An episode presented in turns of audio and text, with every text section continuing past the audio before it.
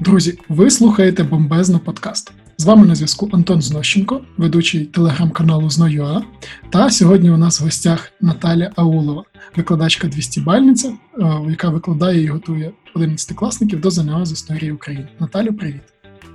Привіт, привіт, Антон.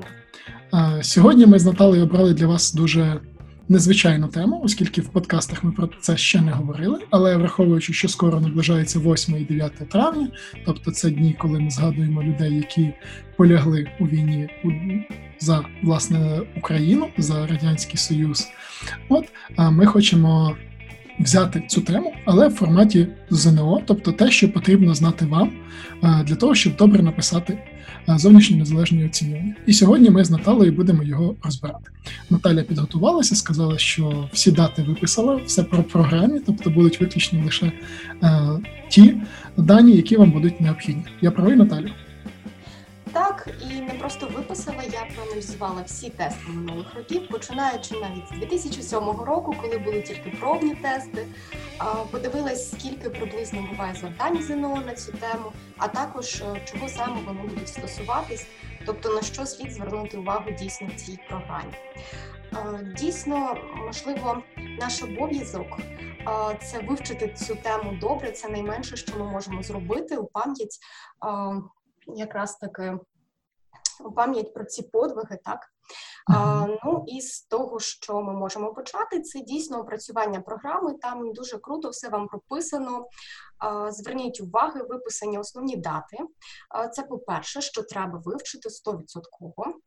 А, Також я дуже раджу звернути увагу саме на дату попередньої теми, не та, яка вважається Друга світова війна, так, але вона дійсно пов'язана з Другою світовою, а саме 15 березня 39-го року. Антоне, ти пам'ятаєш, що це за дата? Е, Ні. Отож, бо а вона трапляється майже в кожному тесті ЗНО або сама подія. Наприклад, е, дуже часто питають, в якій державі це було утворено, або хто був очільником новоутвореної держави, яка була утворена. Це Карпатська Україна, правильно? Так, так, бачиш, ти здогадався одразу. Uh-huh. Августін Волошин, Карпатська Україна, це питання Місто на Хуст. Угу. Угу, Так, воно трапилось ну близько 10-12 разів 100%. Майже в кожному тесті воно є або дата, або хто утворив, або хто потім окупував. І якраз таки окупація це підводочка до нашої Другої світової війни. Далі вам доведеться вивчити декілька документів. Пакт Молотова Ріббентропа бажано розглянути основні деталі, тобто подивитись, чого він стосувався і хто його підписував. Ну, харків'янам дуже пощастило, тому що в нас є така станція метро. Стосовно інших міст України я не певна. Тому дату підписання пакту молотова Ріббентропа ми всі знаємо, хоча вона стосується звільнення Харкова. І це теж такий невеличкий секрет, як можна запам'ятовувати дати. А яка це дата? Я просто мені 23 цікаво. 23 серпня. Ні, 23 я... серпня. Да, це я знаю. Я просто бачиш, ти ті, хто не з Харкова, до речі, можуть легко запам'ятати. Ну я так робив за рахунок того, що в нас День Незалежності 24 серпня. А пакт Молотова Ріббентропа 23. Тобто я завжди рахую, що в ніч е, на День Незалежності до дня за день до Дня Незалежності підписали пакт Молотова Ріббентропа. От, а яка є станція в Харкові? От просто цікаво. Вона так і називається станція 23 серпня, але вона пов'язана зовсім не з цією подією. Вона ага. пов'язана з звільненням Харкова. Остаточно. Ага, все зрозумів. Окей, будемо тепер знати. Всі, хто не з Харкова. Ну так, харків'янам в цьому плані дуже пощастило, тому що теж багато різних дат пов'язані саме з Харковом і нашими місцевими святами, і тому багато що саме так запам'ятовуємо. Наприклад, ми так запам'ятовуємо персоналію Кожедуба, тому що а, стосовно Івана Кожедуба, то а, теж потрібно пам'ятати, що він льотчик, а в нас є таке льотне училище.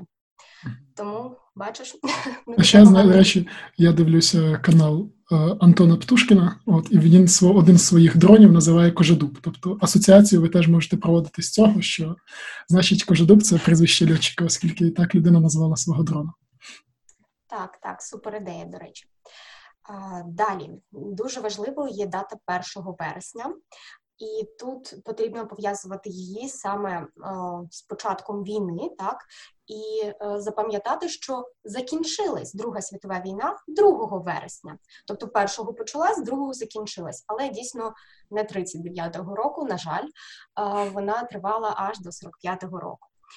З цими подіями ми теж маємо пов'язати деякі прізвища. Ну я думаю, що про основних діячів Другої світової війни, а саме Гітлера і Сталіна, ми знаємо, тому що для нас вони і є визначними так лідерами двох блоків. А, ну стосовно саме історії України як такої. А а от з підписанням в Японії а, так, оцю, оцієї останньої капітуляції, яка завершує Другу світову, то тут ми маємо знати а, саме Берест прізвище, так саме Олексій Берест. Він ой, ні, стоп, переплутала. Бачите, в мене буває не Берест. Берест це буде людина, яка прапор буде на 8 травня 45-го року ставити на Рейхстазі. Так до речі, визнали це тільки під час незалежної України. Вже зазвичай це приписували грузину та росіянину. Не знаю, чому вони вирішили, що героями мають бути тільки ці дві національності, але якось так не склалось а, історично. А от е, те, е, той, кого я сплутала, це якраз таки буде а, дерев'янко. Кузьма Дерев'янко він був присутній під час підписання капітуляції Японії. Я собі запам'ятовувала дуже дивно. Мені пощастило з вчителькою з географії. Вона розповідала, що в Японії ну це острівна країна, тому очевидно, там мало дерева. І я собі запам'ятала, що дерев'янки туди відправили, типу, Бо там, що там їх не вистачало. Угу. Не знаю, чому так, але е, трішки поваги в мене на той момент не вистачало до людей. Ну, на ЗНО всі методи хороші, тому спробуйте собі якось так запам'ятати. До речі, дуже дивно, що немає стренка там, тому що е, прапор саме на горі Сурібаті, там де Японія в нас вже буде. Останній пік, така точка, так. От його якраз в програмі чомусь і не трапилось. Ну це таке більше те, що не стосувалось би програми. А от те, що дійсно стосується і важливе, це якраз таки план, з яким сюди до нас прийде Німеччина, причому прийде вона вже 22 червня. До цього моменту дуже важливо з'ясувати, що таке золотий вересень. Якщо цього не знаєте, обов'язково подивіться, часто трапляється і в принципі дуже часто він прописується як наслідок підписання пакту молотова ріббентропа Також доцільно розглянути, які території СРСР встигло включити до початку раніше. Це Велика Вітчизняна називалась, тепер радянсько-німецького конфлікту. Ну і це основне з початку війни. Окей, давайте тепер подумаємо, що ще ви можете для себе зробити, щоб точно не облажатись під час ЗНО. 100% необхідно відкрити атлас і подивитись уважно, як рухалась лінія фронту. Тут є невеличкий секрет. Знаючи, що е, німецькі війська просувались е, завдяки котлам, так е, воно буде виглядати нібито як ем, ну, щипцями вони відкусують так території поступово. Тобто, якщо у вас котел або такі собі щипці, вони направлені будуть на бік Росії тоді це наступ німецьких військ. А якщо навпаки, тому що саме цю тактику потім будуть використовувати радянські війська, то в принципі це вже будуть 43-й, ну навіть 42-й кінець, так, 43-й, 44-й роки. Ще з того, що часто ми плутаємо, слід пам'ятати, що вся Україна була звільнена вже 44-го року. І тоді дивне питання: а чого ж до 45-го війна продовжувалась, якщо Україна була звільнена? Як ну, ти думаєш, Антоне? Ну тому що почався закордонний похід. Ну тобто, е, скажімо, якщо ми візьмемо там війну 1812 року, от вона ж так само, яка називається вітчизняною в російській історії, вона ж насправді продовжувала до 1815-го, просто вже відбувалася за межами Російської імперії. А тут те саме, просто вся війна, скажімо, називалася раніше вітчизняною, От, тобто, вже після вигнання і до 45-го року, то скільки потрібно було е, за думкою радянського союзу е, і власне за думкою союзників радянського союзу дотиснути Гітлера, і відповідно тому війна продовжилася аж поки не було взято Берлін, і поки власне не підписала німецька е, армія капітуляцію. Якось так. Так, так, ти абсолютно правий. Дуже круто, що в тебе є такий е, гарний бекграунд, так, і знання з цієї теми. А, Так, окей, що ще ми маємо з'ясувати на ЗНО? А, Ну, десь приблизно 5% загальної кількості питань, а їх взагалі більше 100, а, то там якраз таки використовувалась ем, інформація про е, течії або ще можна назвати рухи опору. Варто пам'ятати, що взагалі на території України діяло три течії рухів опору: це радянська загальна, так окрема українська, ту, яку ми зазвичай вчимо в основному, тому що вона стосується боротьби саме за українську незалежність. І там я 100% впевнена, що всі чули ОУН, УПА, якісь такі абревіатури. З'ясуйте, що вони означають, так і коли ці організації були утворені. Ну і польська про неї ми часто забуваємо, і можливо варто забути трішки, тому що вона нам потрібна тільки для того, щоб дізнатись, що ж таке волинська різня. Ну і все. Швидше трагедія. Ну, трагедія, волинська різня або трагедія. Ну раніше писали в історіографії зазвичай різня, тому що можливо вони намагались е, максимально цей конфлікт розбурхати ще раз. Не знаю. Мені, чесно кажучи, деякі терміни досі е, залишаються незрозумілими. А в плані того, чому саме так чому не назвати це дійсно трагедією? Зараз в сучасній Україні, сучасна історіографія, так е, ми передбачаємо саме другий термін, який ти згадав.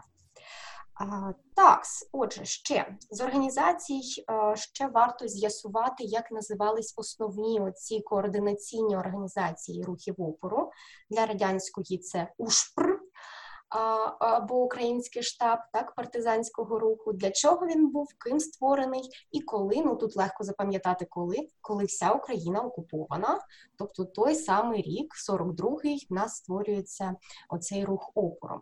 А, І звісно, що для координації тут варто запам'ятати Строкача, тому що він очільник, і Ковпака, тому що в 43-му році буде здійснювати рейд, карпатський рейд Ковпака. Ну тут навіть Ковпак, карпатський рейд, воно якось пов'язано пов'язано. І сам Сидір Ковпак зображений зазвичай в капелюшку. Але а, е, наразі вже він не виноситься як та персоналія, яку треба впізнавати. Ти знаєш, Антоне, які персоналії слід впізнавати на ЗНО? Е, ну, напевне, всіх е, великих е, очільників рухів в Україні, там, допустимо, Степан Бандера, е, Шухевич, е, там Тарас Бульба-Боровець, наприклад, Андрій Мельник уяви собі, ні, тепер е, наші укладачі виявили, що ми маємо знати тільки Шухевича і Бандеру, тому що вони в нас підкреслені е, підкреслені в програмі. Так всі інші діячі, які не підкреслені, ми маємо знати лише факти з їх життя, тобто очільниками якої організації вони були. Бажано знати, коли ця організація створена, і за яку течію, тобто за який рух опору вони якраз таки виступали. Це основні відомості, які допоможуть вам впізнати раптом, якщо буде прізвище і цитата. Але стосовно Другої світової, то зазвичай на от таких питаннях, де потрібно встановити логічну пару, там в основному є битви або е, воєнні операції. Я думаю, що всі, хто вже починав вчити цю тему, з'ясували, що їх було багатько, і запам'ятати їх достатньо складно. А, Так, от е, слід запам'ятати не просто коли ця операція була, а її результати. Ну і стосовно поради, як запам'ятати ці операції, теж можна використати географічний принцип. Поки що це єдине, що нам дійсно допомагає. А, І цим же принципом можна керуватись, коли вчимо дати захоплення якихось міст і звільнення. Наприклад, правобережна Україна захоплення 41 рік до Дніпра, потім лівобережжя в основному, але не всі ну, не чіткі території, так тобто слід враховувати якісь міста, які довго е, триматимуть там оборону. Зокрема, ем, ти знаєш, які основні міста тримали оборону в нас в Україні? Найдовше? Угу. Ну, по-перше, це був Київ. От, по-друге, це Харків. От, по-третє, це Одеса і Крим. Це все, що я знаю. Так, е, Київ, Одеса, Севастополь це ті міста, які за програмою зазначені. Тобто, це три основних міста, які ми маємо знати, що довго тримали оборону. Харків в цьому плані, на жаль, якось не може виокремитись, тому що ну так насправді Харків е, декілька разів брали, здавали. Ось я власне тому і подумав, що швидше за все Харків мав би бути. Ага. Але ні. він не стільки тримав оборону, скільки постійно йому доводилось заново відбудовувати якось так. Угу. До речі, про відбудування теж е, варто пам'ятати про цю а, тактику випаленої землі. А, е, достатньо жорсткою вона мені здається, тому що, можливо, я дівчина і мало що розумію у воєнних якихось тактиках. Але коли я дивилась документальні фільми, і, до речі, при підготовці дуже раджу подивитись документальні фільми, вони допомагають усвідомити якісь характерні риси епохи, щоб їх не завчати, ви можете подивитись і запам'ятати собі через ці фільми. Так от. Якраз таки ця тактика мене трішки шокувала. Залишати людям їжі на декілька днів і залишати місто на декілька місяців це достатньо жорстоко, мені здається. Ну, бачиш, тут просто потрібно враховувати на те, що була рознарядка, що всі люди, які знаходяться в окупації, ну які мали знаходитись, вважалися автоматично потенційними ворогами. От тому тактика вона зрозуміла, але вона швидше за все не виправдана. От якось так. Ну це я зі свого боку можу сказати. Тобто, коли знаєш, тактика випаленої землі була успішно застосована в Україні на території України вперше скіфами проти Персії.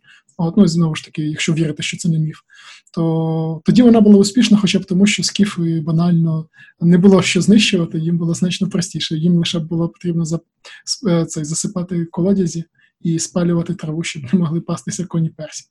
От, А тут все значно гірше. От, І в плані людяності це дуже, звісно, е, сумнівно, що тоді думали про людей. Тоді думали виключно про ресурси. На жаль. Я з тобою погоджуюсь. Дякую тобі за таку думку. Е, цікаво. Вона дійсно, я думаю, буде багато кому корисною, тому що дозволяє, хоча б трішки зрозуміти цю дикість е, воєнного часу. До речі, стосовно цієї тактики, вона ще поєднувалася з евакуацією, і це треба теж зрозуміти. Е, евакуація відбувалась в першу чергу заводів. Як би то не було дивно, не людей евакуювали, а техніку. Е, ну і це мені здається теж було достатньо виправданим, тому що саме найцінніше вивозилось на вглиб Росії, так на схід. Ну і що ще ми точно маємо знати з початкових етапів, і в принципі, напевно, тоді, коли почали виганяти німецькі війська з України, це в 42-му, там в кінець здається. Угу. Тут одразу розкажу декілька запам'ятовувалок, які в мене є. Тобто дуже зручно запам'ятати, що німці, начебто, свердлились території України. Це місто Свердловськ, остаточне захоплення території України. Відбулось воно 22 липня 42-го року, і це теж дуже зручна дата для запам'ятовування, тому що фактично минув рік і місяць з початку наступу. Тобто, ви можете вивчити одну дату, запам'ятати цей період собі, і те, що після нього всвердлились вони в території України. А от звільнення починається з селища Півнівка, і теж що нас зранку може розбудити, особливо під час карантину, коли більшість з вас поїхали до бабусь дідусів десь в селі. Зараз дуже круто, і 100% зранку вас там будуть саме півдні. Так, от півднівка з неї починається звільнення. Для нас мега важливо знати, що це буде значення Сталінградської битви, так початок звільнення України і контрнаступу загалом. Також достатньо важливою для нас є Курська битва, Курська дуга. Чому? Тому що саме вона якраз таки розпочала цей процес звільнення Сходу України. Ну і Харкова взагалі, тому що якраз таки ним завершилось звільнення, завершилась е, Курська битва. Ну так вважають історики. Також, що ми маємо знати стосовно звільнення, е, обов'язково вивчити 6 листопада 43-го року. Ця дата траплялась теж е, декілька разів е, серед тестів минулорічних. Часто трапляється значення цієї битви. Ти пам'ятаєш, що було 6 листопада 43 грудня, Антону? 43-го року. Та, року в мене бачиш грудень, листопад, місяці змішалися. 6 листопада 43-го, ну це класична, одна з найвідоміших дат в радянської в радянській історіографії, в радянській історії. Це коли Київ було звільнено від німецьких е, нацистів. Так, тобто це дата форсування Дніпра, фактично, і Тут про листопадову воду слід пам'ятати багато плакатів стосовно е, присвячених цій події. Стосовно цього теж застосовуються, коли питають вас в ЗНО е, про Київ. І ще дуже важливим є термін чорносвитники. Його ввели вже в ЗНО. Так, от стосовно чорносвитників, вони з'являються якраз в цей момент. Хто це такі? Це були е, як би то не виглядало типу чорносвитники, можливо, щось погане. Ні, це були звичайні селяни громадяни і жителі звільнених територій, які приймали участь якраз таки в звільненні Києва. Через те, що не було можливості надати їм всім форму і озброєння, вони йшли в своєму, те, що було саме тому їх так назвали. Ну і як би то не було сумно визнавати, але ці люди, мені здається, розуміли, що вони йдуть на смерть, тому що йти з половинкою каменючки в руці, щоб здавалося, що вони несуть гранати. Ну, це здається самопожертва величезна. Не знаю. Вони були банально гарматним м'ясом. От і в цьому, власне, один з жахів війни, коли ти просто мусиш пожертвувати собою заради чогось більшого, навіть якщо ти цього не хочеш. Так, і насправді е, їх пожертва була не дарма так зроблена. Єдине, що звісно, історики кажуть про те, що можливо е, могло б бути менше жертв, якщо можна було б зачекати, тому що 6 листопада непроста дата. Вона, звісно, була приурочена до величезних свят радянського союзу, так до революції, так але попри це все одно було зламлено східний вал оці укріплення німецькі на високому правому березі Дніпра, і німці вважали, що е, східний вал подолати неможливо, неможливо подолати цей рубіж. Але Нашим військам це вдалося величезними втратами, силами, але вони це зробили. І це якраз таки поклало початок звільнення правобережної України і величезної успішної операції Корсунь Шевченківської операції, яка відбудеться трішки пізніше згодом. 44-му році. Так, ну і тепер до більш позитивних моментів. Остаточно Україну буде звільнено якраз таки по-перше, в довоєнних кордонах е, варто пам'ятати, що є довоєнні кордони і післявоєнні, тому що в 45-му ми вже приєднаємо Закарпаття. Так, от в 44-му, 8 жовтня, буде звільнено селище Лавочне, оскільки воно останнє, то можна собі уявити, що нібито засиділись там на тій лавочці е, ці наші німці. А так, от наші німці акуратніше, акуратніше. Наші вороги я мала на увазі на той момент. Швидше Але вороги Радянського Союзу. Так, я часто це, до речі, теж один з методів, мабуть, запам'ятовування або викладання. Я дуже часто перебираю на себе роль тієї держави або тих діячів, про яких розповідаю. Це можливо не найкраща ідея, коли я розповідаю про Сталіна, наприклад. Але це діє, тому що коли ти себе уявляєш в цих е, умовах, е, то в принципі набагато краще запам'ятовується матеріал. Спробуйте, можливо, вам це якось допоможе. Okay. А, Так от, стосовно селища Лавичного, засиділись там німці. А от останній населений пункт е, України вже сучасних кордонів звільнений це в нас місто Ужгород. А, До речі. Стосовно капітуляції Німеччини про Бересте ще раз згадаю так. Якраз таки він був одним з тих солдатів, які прапор радянський встановлювали на Рейхстазі. Ну і далі нам слід перейти до основних персоналій цієї доби, тому що всі основні дати ми згадали. Єдине, що ще пораджу наостанок, вивчити, які території були приєднані до війни і які після, тому що за це теж регулярно подали в ЗНО. Окей, давай перейдемо до персоналу. Стосовно Івана Багряного, чи пам'ятаєш ти, що він написав? Звісно, це Тигролове, сад Гециманський. Класика. Так, і тут вам допоможе література, тому що для більшості тем, в принципі, характерно те, що а, діячі культури вони будуть письменниками. Так, більшість діячі культури це письменники.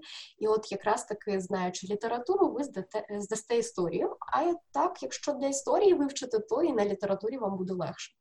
А, Багряний тигролови, і він виноситься як представник саме культурної течії періоду Другої світової війни, тобто він е, був діячем цього періоду.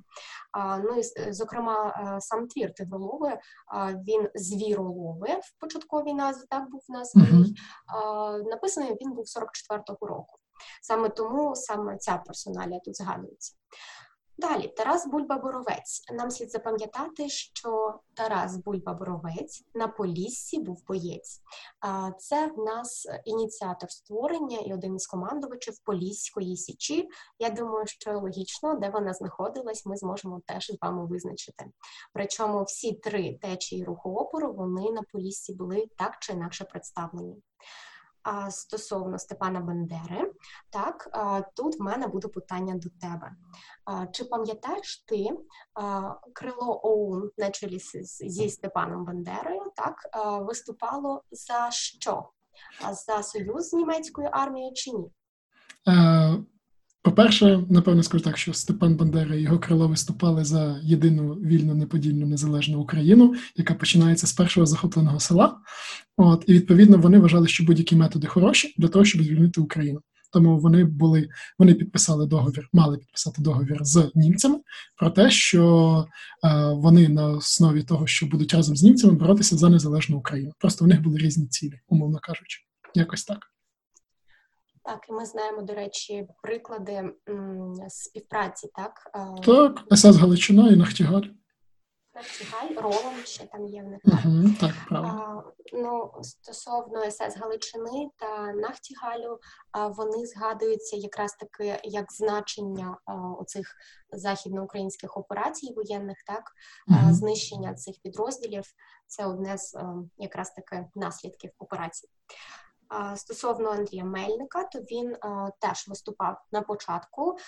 Він теж виступав за союз з німцями. Тут ми можемо за млином запам'ятати. Ми просто собі на млині набольовуємо рисочки, і виходить в нас трішки схоже на свастику щось. Тому про Мельника завжди пам'ятаємо. А програма ЗНО прописує, що Бандера все ж таки раніше відмовився від цієї ідеї, тому все ж таки був поборником просто незалежної України. Uh-huh. Так, стосовно Стецька, чи чи пам'ятаєш ти, до чого причетний був Стецько? Так, до створення УПА, оскільки він був ще головним, був е, керівником, наскільки я пам'ятаю, СБУ, здається. Хоча я не впевнений. Mm, так, Здається, я це пропустив. Не помиляєшся. Але е, для програми історії України і для якраз таки самого ЗНО нам актуально пам'ятати, що саме Стецько разом з Бандерою вони 30 червня 41-го року проголосили акт відновлення української держави. Як думаєш, це сприйняли е, німці? Негативно, і через те Бандера відправився до Заксенхаузена. Так, дійсно, вони були, мабуть, дуже здивовані, розізлились на нього. Звісно, сюрприз в тилу. Так от але потім вони його звільнили. Причому 44-й, здається, так рік, коли його там звільнять, і як думаєш, чому вони це зробили?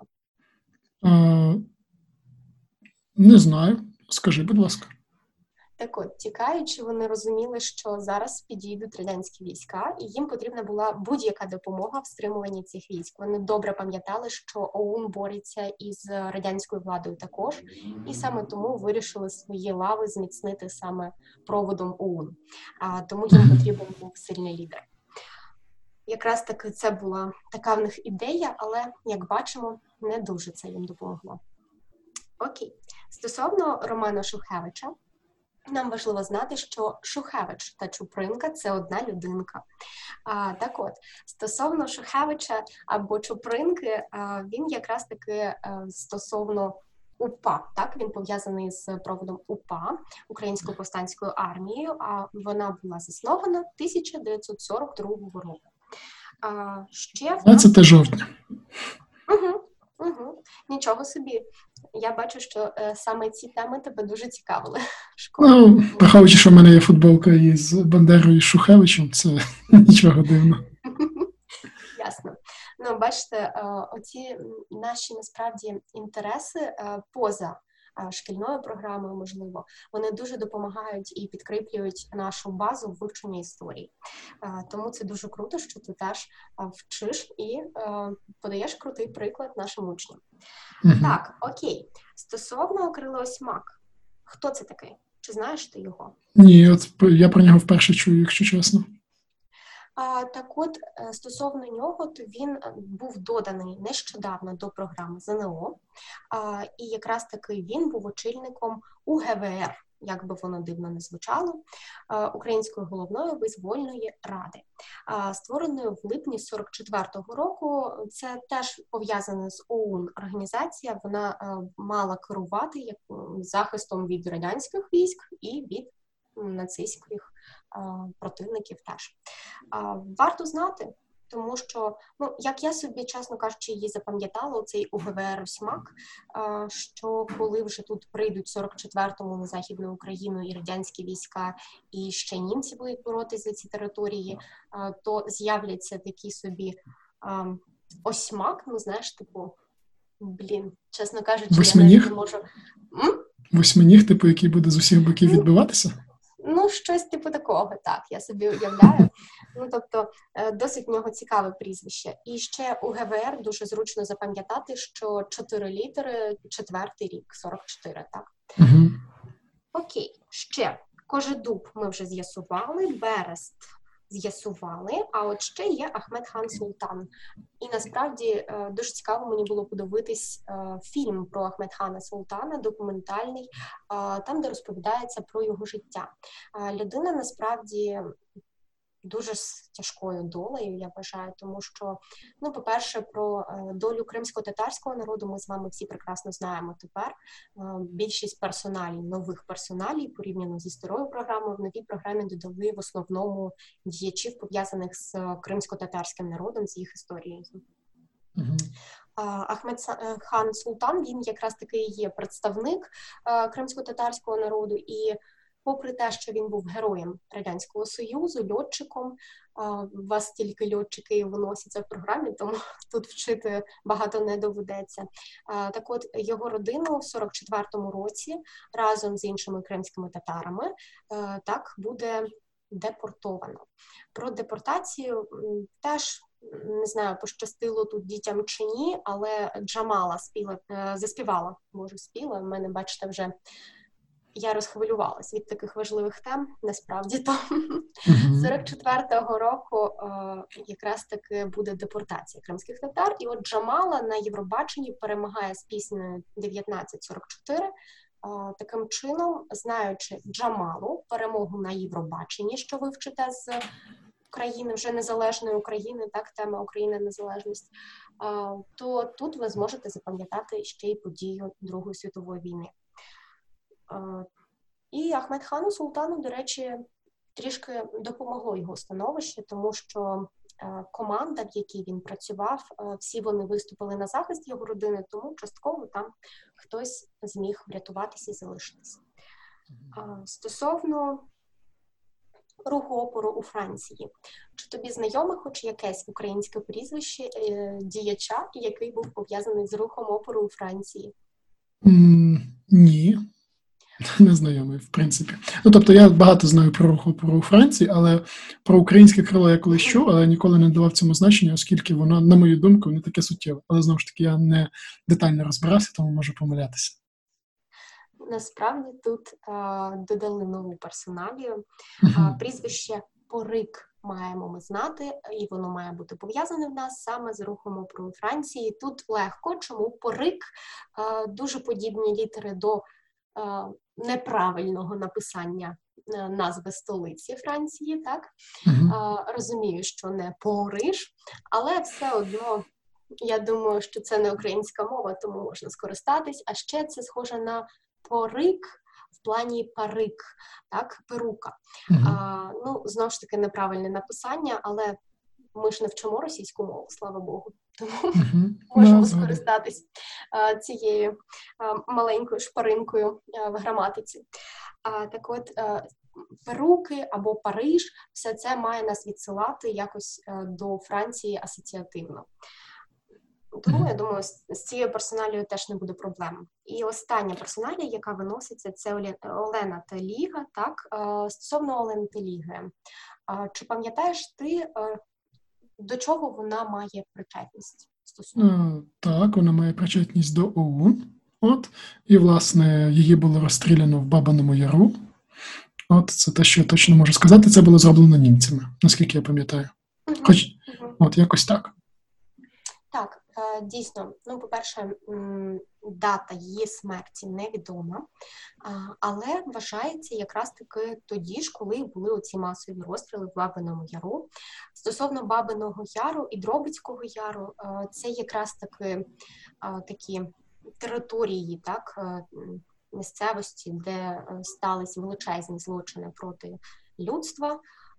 Ну це тільки, мабуть, маленький шматочок від того, що ми можемо вивчити, тому що ще сліч концтаборів, де продовжувались подібні безчинства, навіть гірші, можливо, це якраз таки. Теж термін, який виноситься у вас на ЗНО, Голокост, пов'язаний з цими місцевостями. І як бачимо, якраз таки в Україні теж були території, які тепер пам'ятають цю трагедію.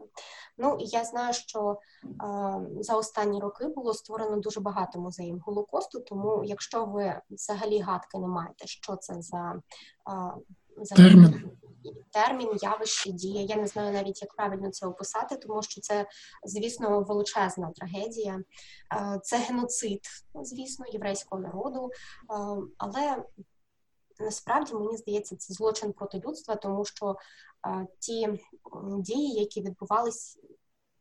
Я не знаю, чи виправдовує це, що вони знищували просто певну національність, тому що постраждали не тільки. Ну да, до речі, я просто хочу зазначити, що пам'ятати варто, що це не лише Голокост, це лише проти євреїв, а й проти циган, от або проти ромів, тому що їх дуже часто забувають, а насправді вони під ну, тобто в євреїв. Є можливість, тобто тих людей, які єврейської національності, які досягнули певних висот, тобто отримали гроші і так далі, що зробити так, щоб люди не забували про це, оскільки в ромів немає таких грошей. Насправді то ми про це пам'ятаємо значно менше. Хоча роми теж дуже постраждали саме від німців, оскільки німці їх так само знищували, як і євреїв на одному рівні. От якось так. Так, дякую тобі за цю ремарку. Тому думаю, що цим терміном точно Проблем всі познайомляться тепер. Да. Ну і будемо завершувати Другу світову. Що ми маємо знати ще? По-перше, ми маємо пам'ятати, що 945 року буде створено ООН, Організацію Об'єднаних Націй. Ця організація в нас виникне замість Ліги націй, яка існувала до цього. Причому дуже важливо пам'ятати, що в 44-му в Україні буде відновлено Міністерство закордонних справ, а в 45-му ми війдемо як одна з тих республік, які найбільше постраждали разом з Білоруссю, окремо війдемо до ООН.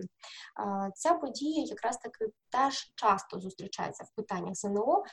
Питають про Мануїльського, про Сан-Франциско. Якщо не можете запам'ятати місто, просто пробийте собі на Ютубі Сан-Франциско послухайте ту запальну пісню. Я думаю, що після цього ви ООН.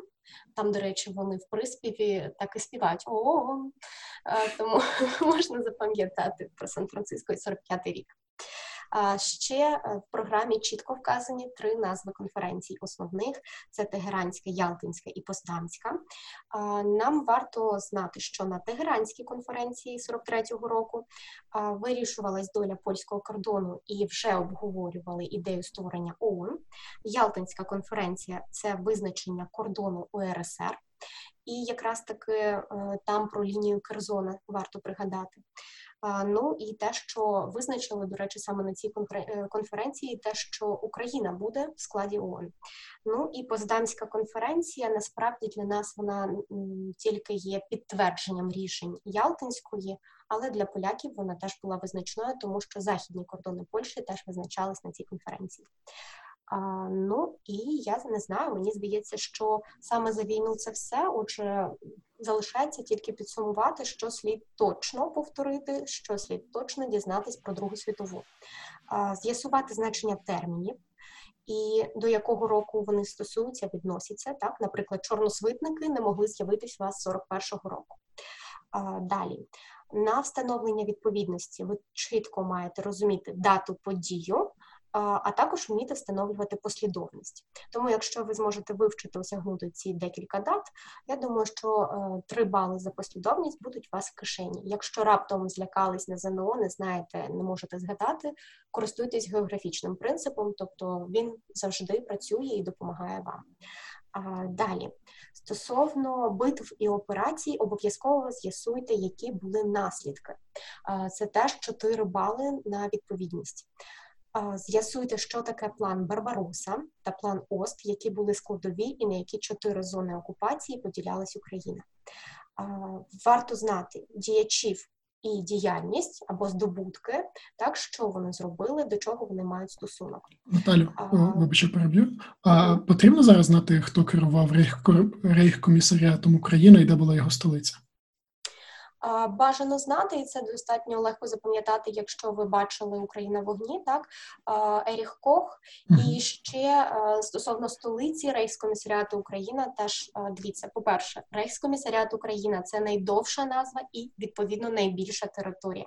Трансністрію, румунську зону окупації, можна запам'ятати як Трансдністрію, тому що там Дністер поряд. Стосовно Галичини, так, дистрикт Галичина. Я думаю, що тут питання, де воно могло знаходитись, не виникне. Ну і прифронтова зона, відповідно, там, де фронт, а фронт, е, військові ці всі події, рухався. вони всі в нас будуть. А фронт рухався, ні? Фронт рухався, але саме прифронтова зона окупації на період окупації ага. повної України, то це кордони з Росією, так? Угу. Все Нам туди в ту сторону. А, Окей, ще стосовно місто Рівне, так? Ми знаємо, що німці вони е, педанти, тобто в них має бути все чітко і рівно, тому в них навіть столиця була місто рівне. Можливо, це вам допоможе, якщо раптом не зможете з'ясувати, яка ж там була столиця. Стосовно визвольних рухів, так з'ясуйте, які були течії, і запам'ятайте, які діячі відносились до якого саме до якої течії руху опору бажано знати організації, коли вони були утворені. Маю на увазі теж організації, які стосуються рухів опору. Ну і стосовно плакатів і джерел, е, єдина порада: шукайте назви географічні, прив'язуйте їх до дат, і це ще раз момент вивчить дати, все обов'язково. І читайте все, що написано, а не тільки те, що вам підписали під тим плакатом. Це, я думаю, 100% вам допоможе отримати максимальний бал, хоча б на завданнях з Другої світової війни. Так, дивися ще питання. От, е, А термін колабораціонізм він виноситься на ЗНО? Його потрібно знати? Так, е, виноситься, і тут вам допомагає знання англійської мови, collaboration, так, е, співпраця або об'єднання чогось. Це співпраця з німцями. Ще є остарбайтери, тут німецька мова, не знаю, хто її вчить, не вчить. Не такий великий відсоток, насправді учнів знають німецьку, але вона дійсно допомагає. Я навіть е, пішла спеціально на курси, повчила собі німецьку, тепер знаю трішки більше. Так от стосовно остарбайтерів, ост схід, арбайтер – робітник. Таким чином, східні робітники це робітники українські, які зі сходу відправляли. Ще цікавий момент, чому в основному брали молодь не тільки тому, що якось там молодь ця е, працювала краще, ні, тому що якщо б забирали. Наприклад, чоловіка з родини, то вони родині виплачували кошти а, на підтримку, а, що дивно так для окупаційного режиму. І ще такий цікавий момент е, стосовно окупаційного режиму коли німці захопили Україну, вони залишили колгоспну систему. Як думаєш, чому? Ну, бо вона була налагоджена, і колгоспна система дозволяє реквізувати більшість ресурсів, які були продуковані селянами, ну і самими колгоспами. Тобто, так, навіщо так, ламати, якщо можна, е, якщо це вже ідеально побудована табірна система, коли потрібно людям було працювати заради задоволення потреб вищих ешелонів? Так, навіть в джерелах є, до речі, згадки самих німців. Вони коли сюди прийшли, вони самі трішки здивувались, називаємо це таким словом, коли побачили, наскільки круто вже тут налагоджена система викачки ресурсів з села, і саме тому вони просто підтримали цю систему надалі. Стосовно таких дрібничок, які могли б зруйнувати сподівання на максимальний бал, ми точно все визначили. Чи лишились ще питання, які могли б бути поширені в учнів? Як ти думаєш, Антоне? Я не знаю просто щодо ціни війни. Тобто, мені здається, це теж може бути там. Скільки я пам'ятаю, просто по кількості втрат. У мене колись таке було питання, здається, на ЗНО. От чи зараз воно є? Ну от мені невідомо, тому що це питання дуже актуальне, воно часто таке не знаю, вспливає, але я не впевнений, що воно є не знав. Тобто, скільки втрат було, допустимо, скільки там зруйнованих міст, чи ще щось таке. Стосовно ціни війни, воно прописується в самій програмі, але я не думаю, що ну я конкретно саме таке питання не бачила, uh-huh. що буде запитуватись певна цифра. В основному питають, що це. Ну, типу, цитата, і де прописано, що дуже дуже багато втрат, і це буде наслідок війни. Так mm-hmm. ну і ціна війни це те, що фактично було віддане заради допомоги, перемоги і допомоги, в принципі, в побудові майбутнього нашого мирного. Так mm-hmm. я думаю, що ще може бути питання стосовно хто був одним із найбільш постраждалих республік. Це е, звісно Україна і Білорусь. Mm-hmm. Тут, до речі, чому слід пам'ятати про це? Про Білорусь дуже викривлене в нас е, уявлення про світ через наші атласи, тому що е, ми думаємо, що над Україною маленький шматочок Білорусі, а над Білорусі вже нічого немає, там просто пустий простір. Ні, насправді, е, якщо розібратись, то е, німецькі війська наступали трьома групами: південь, центр та північ. І армія південь вона була на території України, а центр е, це вже якраз таки Білорусь. Тому, якщо цього не знали, теж з'ясуйте і подивіться на карті, як взагалі виглядає світ поза атласом України. Так. Хороша порада, особливо якщо ти не вчив географії, маєш її складати в 11 класі. Так, до речі, більшість учнів вважають, що це один з найлегших предметів, але як на мене, там потрібно знати все: і хімію, і фізику. Я, чесно кажучи, географію не ризикнула скласти навіть зараз. Ну, я от складав, тому скажу, що якщо ви щось знаєте в школі вчили, то буде не так важко. Дивись, Наталі, якщо ми, я правильно розумію, ми закінчили фактично з оглядом теми Друга світова в ЗНО, правильно? Так, ми розглянули всі ключові моменти, які 100% потрібно знати. От я не очікував, що буде насправді так морально складно це обговорювати. От, Тому що ну, тема дійсно нелегка, і в моральному плані, тим більше, оскільки це близьке до нас, хоч і віддалене вже в часі дуже сильно. Але питання дуже болюче, оскільки вони досі розколюють суспільство і на дуже великі такі, на жаль, відсоткові групи. От, Але давайте, друзі, дивитися на це в контексті ЗНО. От і ми з Наталею поговорили, от і домовились, що усі, хто власне дослухає подкаст до цього місця, будуть знати, що ви можете написати нам в ZNO.ua в Телеграм. Там є бот спеціальний, Антон Антон Знощенко бот.